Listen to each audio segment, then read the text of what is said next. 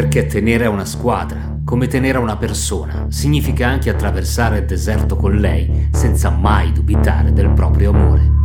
Comunque Milan.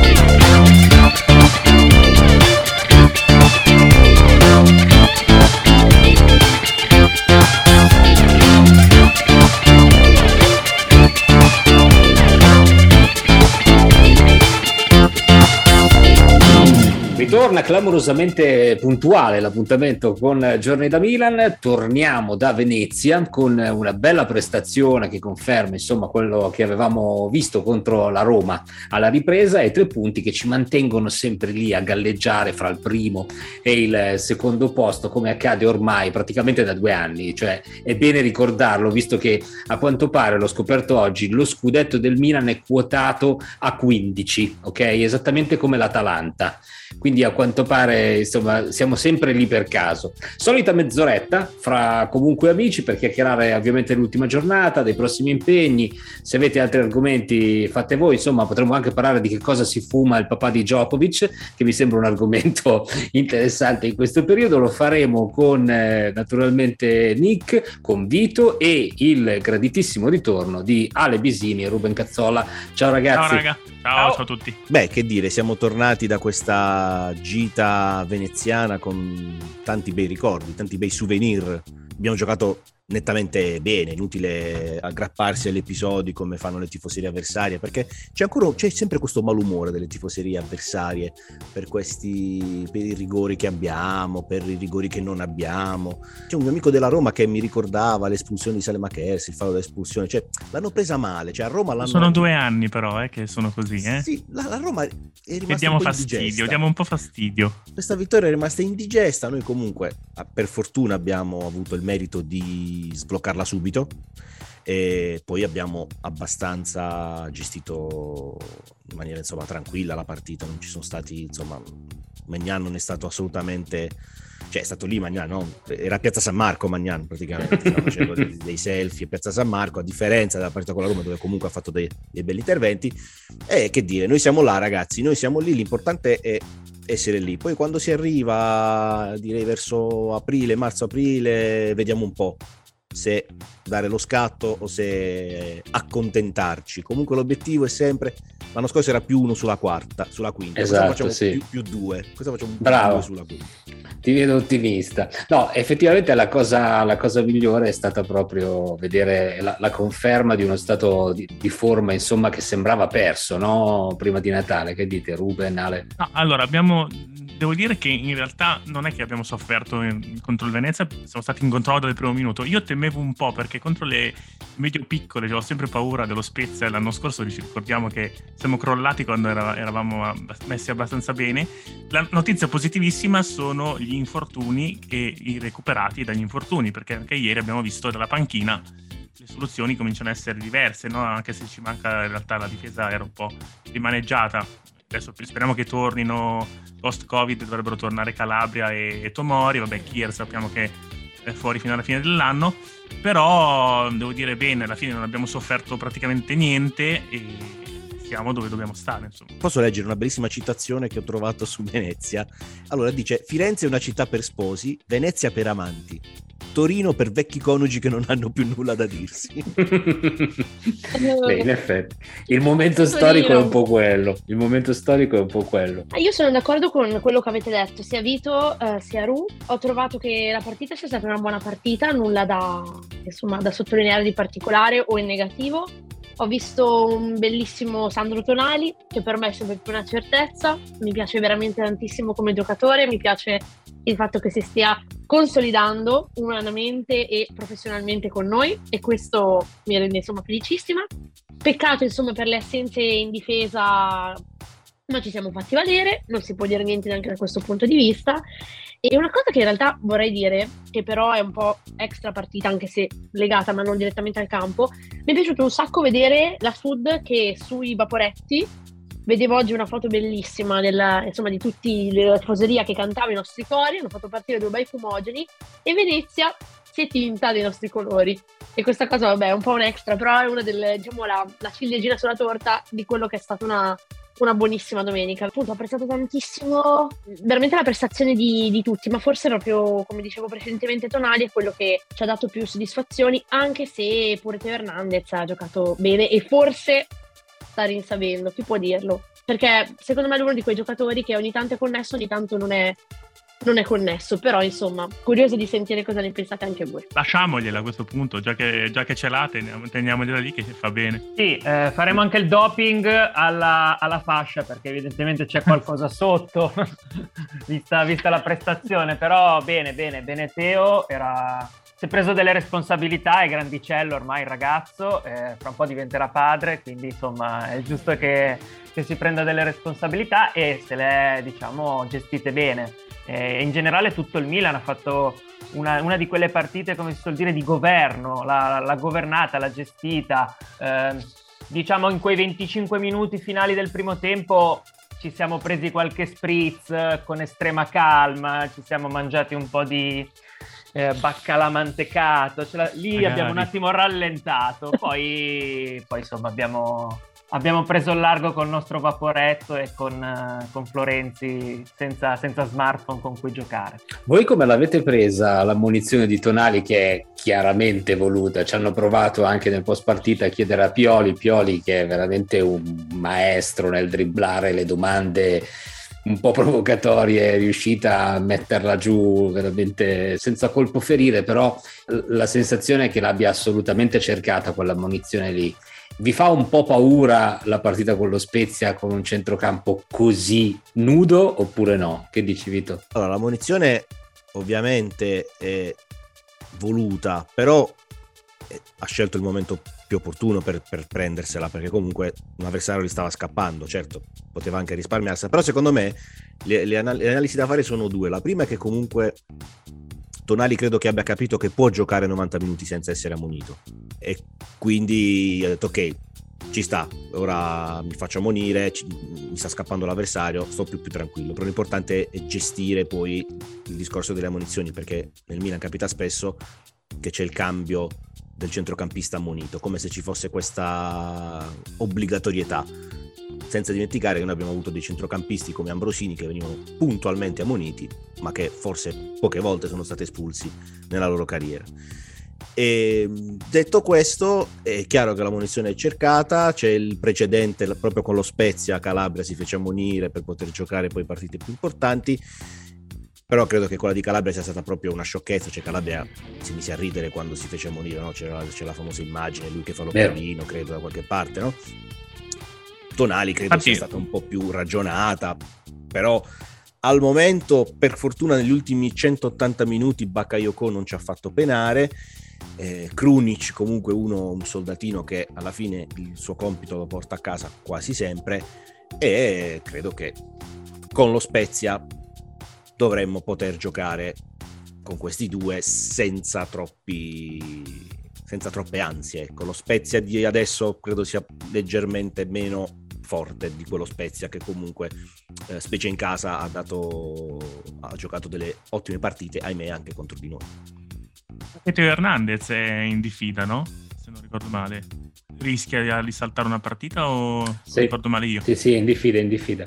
Mm, giusto. No, avrei, avrei, voluto anche lui come ammonito, diciamo per giocarci meglio eh. quella dopo. Però ho letto eh. molti dire invece che no, eh, abbiamo visto l'anno scorso com'è andata, una munizione stupida, ma io non sono d'accordo, nel senso situazioni diverse. No, ma io non ne facevo un fatto scaramantico assolutamente, lo legavo proprio al discorso del centrocampo del Milan che in questo momento insomma non è particolarmente ricco, però secondo me eh, ha, ha, ragione Vito quando dice che alla fine Krunic per una partita come quella con lo Spezia può tranquillamente fare il suo in attesa del ritorno di Tonali. Io vorrei ritornare a quello che ho detto eh, in apertura perché veramente eh, oggi sono rimasto, non dico male, però mi ha fatto riflettere questa cosa delle quote legate allo scudetto, no? Facendo le percentuali sulle quote, fondamentalmente il 65% delle possibilità le ha l'Inter di vincerlo, secondo la SNAI.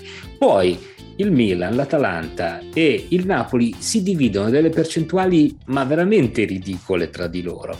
Io mi chiedo, secondo voi, cioè, questa diffidenza totale nei confronti del Milan che continua a persistere è dovuto al fatto che, cioè io non ci credo che ci sia un'antipatia o il complottismo, cioè è perché la gente vede in noi magari anche questa sfiga che ci perseguita e sanno che tanto ci arriveremo con sette giocatori alla fine, cioè ci deve essere un motivo per cui veramente siamo considerati alla stregua dell'Atalanta, che è una grandissima squadra, una grandissima realtà, ma oggettivamente mi sembra che le sue chance scudetto dovrebbero essere largamente inferiori a quelli del Milan, no? Sì, sembra, sembra che il Milan sia sempre lì per eh, grazia di Dio, fortuna, per una serie di, di incastri stupefacenti e, e, questo un po' si, si, si vede quando, quando, parlano di Milan. Anni, anni fa, vabbè, eravamo in altre condizioni, mi ricordo c'era una una, una, formazione di partenza con tutte le squadre e ci davano ottavi, cioè ci davano dietro a, a, a squadre che boh, forse, forse settime non sono neanche mai arrivate negli ultimi cinque anni.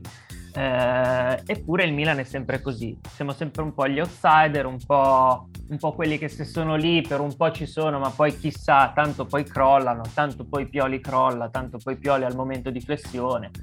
Un momentino di flessione l'abbiamo già avuto e, e l'abbiamo ripreso abbastanza velocemente rispetto all'altro anno che, ci era capitato un po' più avanti ed era stato molto più pesante.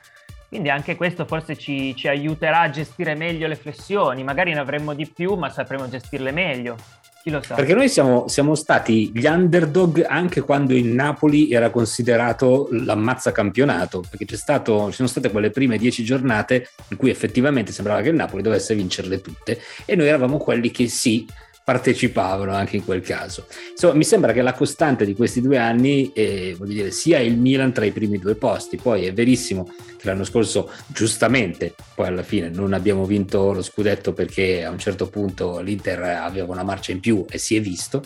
Non so se quest'anno sarà una replica o, o meno, però la sensazione è proprio quella, cioè nel senso di, di, di, essere veramente sottostimati. Ed è curioso per una squadra che è lì da così tanto tempo, insomma, specialmente quando poi si vedono partite come, come quella che abbiamo visto ad esempio ieri sera tra, tra due squadre che si sono prese a sberle come fuori da un bar, sto parlando di, di, Roma e Juve, che nessuna delle due sapeva come sarebbe finita questa rissa e alla fine insomma una delle due si è rialzata, ha preso gli stracci e è andata a casa con tre punti, no?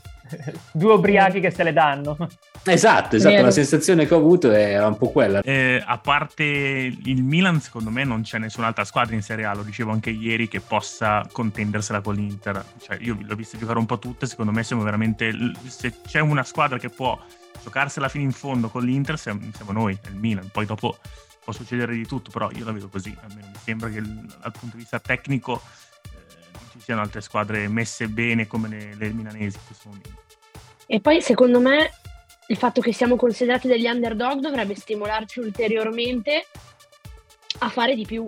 Cioè, dovrebbero mettersi i giocatori nelle condizioni di dire ah va bene, questo è diciamo un po' il vociare per, perché che, che, se ne dica anche loro vedranno, leggeranno, sapranno quello che si dice, non sono esenti da questo. E questo dovrebbe essere uno stimolo a fare ancora di più, secondo me, a dire proprio perché siamo sottovalutati, sottostimati, come dicevamo noi, questa è la percezione che gli altri hanno di noi, benissimo, allora a maggior ragione spingiamo ancora di più e cerchiamo di fare ancora di più. Perché non, abbiamo, non dovremmo avere, anche se in fondo un po' ce l'abbiamo, quella pressione del dover fare bene a tutti i costi. Poi ce l'abbiamo perché siamo lì, eh, perché siamo lì in alto. Però secondo me questo dovrebbe essere un incentivo. Spero un po' che Pioli batta magari anche tasto su questo, sotto Ma sotto, io- può dire? Esatto, esatto. Credo che Pioli insomma ci marci anche un po' su questa cosa. Sicuramente non la renderà pubblica, ma nello spogliatoio Certo. credo che sia, sia qualcosa, insomma, sia un tema caldo. E tra l'altro mi è venuto in mente il discorso su Pioli proprio oggi perché eh, dopo aver sentito eh, Murigno e Sarri parlare nel post partita e rivolgersi alla proprietà eh, dicendo che avevano bisogno di giocatori che quelli che hanno sono scarsi o non sono adatti al loro gioco. Eh, Io stavo mangiando e, e lì per lì ho pensato, sì, però diteglielo a Pioli, che due anni fa, voglio dire, quando prendeva schiaffi a destra e a sinistra, se andava dalla proprietà a chiedere rinforzi o se ha lavorato su quelli che aveva, no? Insomma, la differenza tra un allenatore e due che sono oggettivamente ottimi allenatori, uno è stato anche un grandissimo allenatore, però insomma la qualità della persona in questi casi si vede. Io francamente non ho memoria di due allenatori che si rivolgono così platealmente alla proprietà in cerca di elemosinare qualcosa, capito? O forse di giustificare il loro pessimo lavoro sinora. Che dici Vito? Eh, considerando soprattutto che Lazio e Roma hanno giocatori come Immobile, Milinkovic Savic, eh, Pellegrini, eh, Ebram, Mkhitaryan, che giocherebbero tranquillamente eh, titolari in qualsiasi squadra di Serie A e, e non solo. Eh, quindi fa, fa un po' strano. Infatti io dopo la partita con la Roma lessi un commento molto molto simpatico su- sul web e ho chiesto il permesso all'autore che non conosco di poterlo insomma un po' far, far mio, di poterlo riutilizzare e lui praticamente dice io ho sognato dato che Mourinho aveva detto che era stato contattato dal Milan tre anni fa no? Detto, io ho fatto un sogno ho sognato questa partita ad allenatori invertiti e quindi ho immaginato la conferenza stampa di Mourinho allenatore del Milan dopo la goleata, la goleata della Roma e quindi Mourinho che si lamenta della sua rosa, eh, vi rendete conto, io ho giocato con Gabbia, con Calulu, ma io ho Krunic, ma vi rendete conto, io mica ho Mkhitaryan. Ho rifiutato la Roma, esatto, tre anni fa ho rifiutato la Roma. ho rifiutato la Roma. Cioè, quindi avere un allenatore del genere che per carità prende uno stipendio mastodontico, quindi magari ha anche la libertà di dire quello che vuole. Se sta bene ai tifosi della Roma, io non sono assolutamente contrario. Però avere un allenatore del genere destabilizza un ambiente eh, perché il calciatore non si sente più utile perché un calciatore davvero come, come Calulu, come Krunic che aspettano il momento opportuno, il momento buono per giocare, dico vabbè allora se, se puoi fare a meno di me io ti giro le spalle e, e ti vado contro e questa è una cosa che io ammiro di Pioli, ecco perché io dico delle prime 7-8 squadre in, Serie A mi tengo stretto il mio allenatore quando si fanno paragoni. Poi è chiaro che speriamo di averlo con noi per tanti anni, ma a maggio, a fine anno, capiremo se Pioli può dare ancora quello scatto in più o se ha raggiunto il suo massimo insieme a questa, a questa squadra. Eh, per quanto riguarda la volata scudetto, io ero fondamentalmente convinto che Inter e Atalanta potessero andare fino alla fine. Poi l'Atalanta ha avuto una battuta d'arresto con la Roma che ci ha lasciati un po' perplessi. Eh, deve recuperare una partita col Torino che mentre stiamo in diretta sta vincendo 3-0 contro la Fiorentina al primo tempo, così dal nulla. E detto questo, io da tifoso so che il Milan è più forte, cioè, ma lo dico col cuore. L'11 del Milan potrebbe battere chiunque, però l'Inter oggettivamente ha qualco, qualcosa in più. Però, come avete detto giustamente voi, se, dobbiamo, se dovessi scegliere da sportivo una delle tre outsider per fare la, la volata insieme all'Inter, io dico Milan perché quando, quando vedo giocare il Milan vedo giocare a calcio. Eh, Il Napoli Eh. oggettivamente ha perso tantissimo con tutti gli infortuni, cosa che noi invece siamo riusciti a, a non, eh, a non subire, insomma, a non, a non avere un- lo stesso calo con lo stesso numero di infortuni. L'aspetto più positivo probabilmente è proprio questo, cioè aver avuto così tanti giocatori fuori nelle ultime due partite e nonostante tutto aver recuperato il Milan così come lo conoscevamo, no Ale? Esatto, e io volevo anche aggiungere che sono contenta di vedere le milanesi lì in alto, perché effettivamente dopo tanti anni in cui abbiamo visto il dominio dei Gobbacci e non dirò altro lì su appollaiati che insomma davano fastidio, però gi- giustamente bisogna dirlo, eh, giocavano bene anche grazie insomma al loro allenatore e tutto il resto. Adesso rivedere le milanesi lì mi fa un po' tornare indietro a quell'epoca che in realtà io ero bambina, cioè avevo 8 anni, quindi non l'ho vissuta direttamente, però mi fa ripensare proprio ai primi anni 2000 in cui c'era quell'area buona in cui erano le milanesi che stavano in cima in testa alla Serie A e non Una c'era il Napoli era- una Esatto. più dell'altra diciamo diciamo. Beh, esatto. è la storia comunque del campionato italiano, Esatto. ce lo siamo detti durante questi nove anni di dominio Gobbo, eh, in cui si alternavano una volta il Napoli, una volta la Roma, e Ah. la sensazione era che finché eh, non fossero tornate le milanesi, la Juve avrebbe fatto quel che voleva, cosa che è Esatto. sistematicamente Sì, è stato, successa. esatto. no? Detto questo, archiviata insomma la pratica Venezia. Ma della Coppa Italia non ne vogliamo parlare. Ma prima o poi arrivare di nuovo in fondo a una Coppa Italia, basterà con questo Genoa di Sceva o forse di Ballardini di nuovo, così disastrato. Chi schieriamo? La Punava in porta in Coppa Italia per fare un po' di turnover, poi Luke che è esordito Sì. ieri sulla fascia destra, insomma, come la vedi Nick tu? Tonali titolare perché tanto riposa la prossima giornata, quindi, Esatto, quindi tonali, tonali lo mettiamo. Eh, tonali per forza. Poi vabbè, insomma, giochino un po' tutti.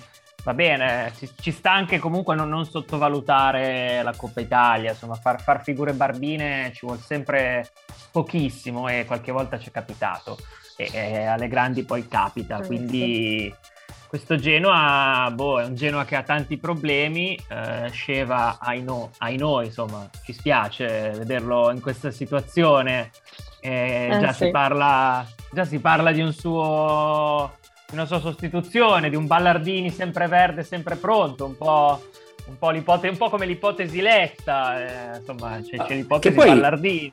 Di Ballardini non si capisce queste cose, no? Perché ovviamente loro richiamano quelli che hanno sotto contratto, ma sembra a questo punto che Ballardini abbia firmato un contratto di 18 anni, perché cioè, lui ha questo contratto a vita e poi ogni tanto viene richiamato quando... Sì. Perché è così, è sistematico, cioè io non so, credo che sia un record assoluto quello di Ballardini, perché non, non ho a, a memoria un allenatore che sia veramente stato esonerato così tante volte, sia subentrato così tante volte, no Nick? Eh, no, no, assolutamente, ma se proprio andate a guardare insomma, la sua trafila, vedrete che il Genoa esce fuori ogni tanto. E poi anche una predisposizione per le squadre col colore rosso e blu. eh. Questo stavo notando. Cagliari, Bologna ogni tanto sbucano. Il Cagliari Quindi è proprio almeno- un perverso, insomma, mi stai raccontando una Sì, perversione. anche, anche una San Benedettese rossa e blu, Esatto. eh. c'è, c'è una perversione cromatica di Ballardini.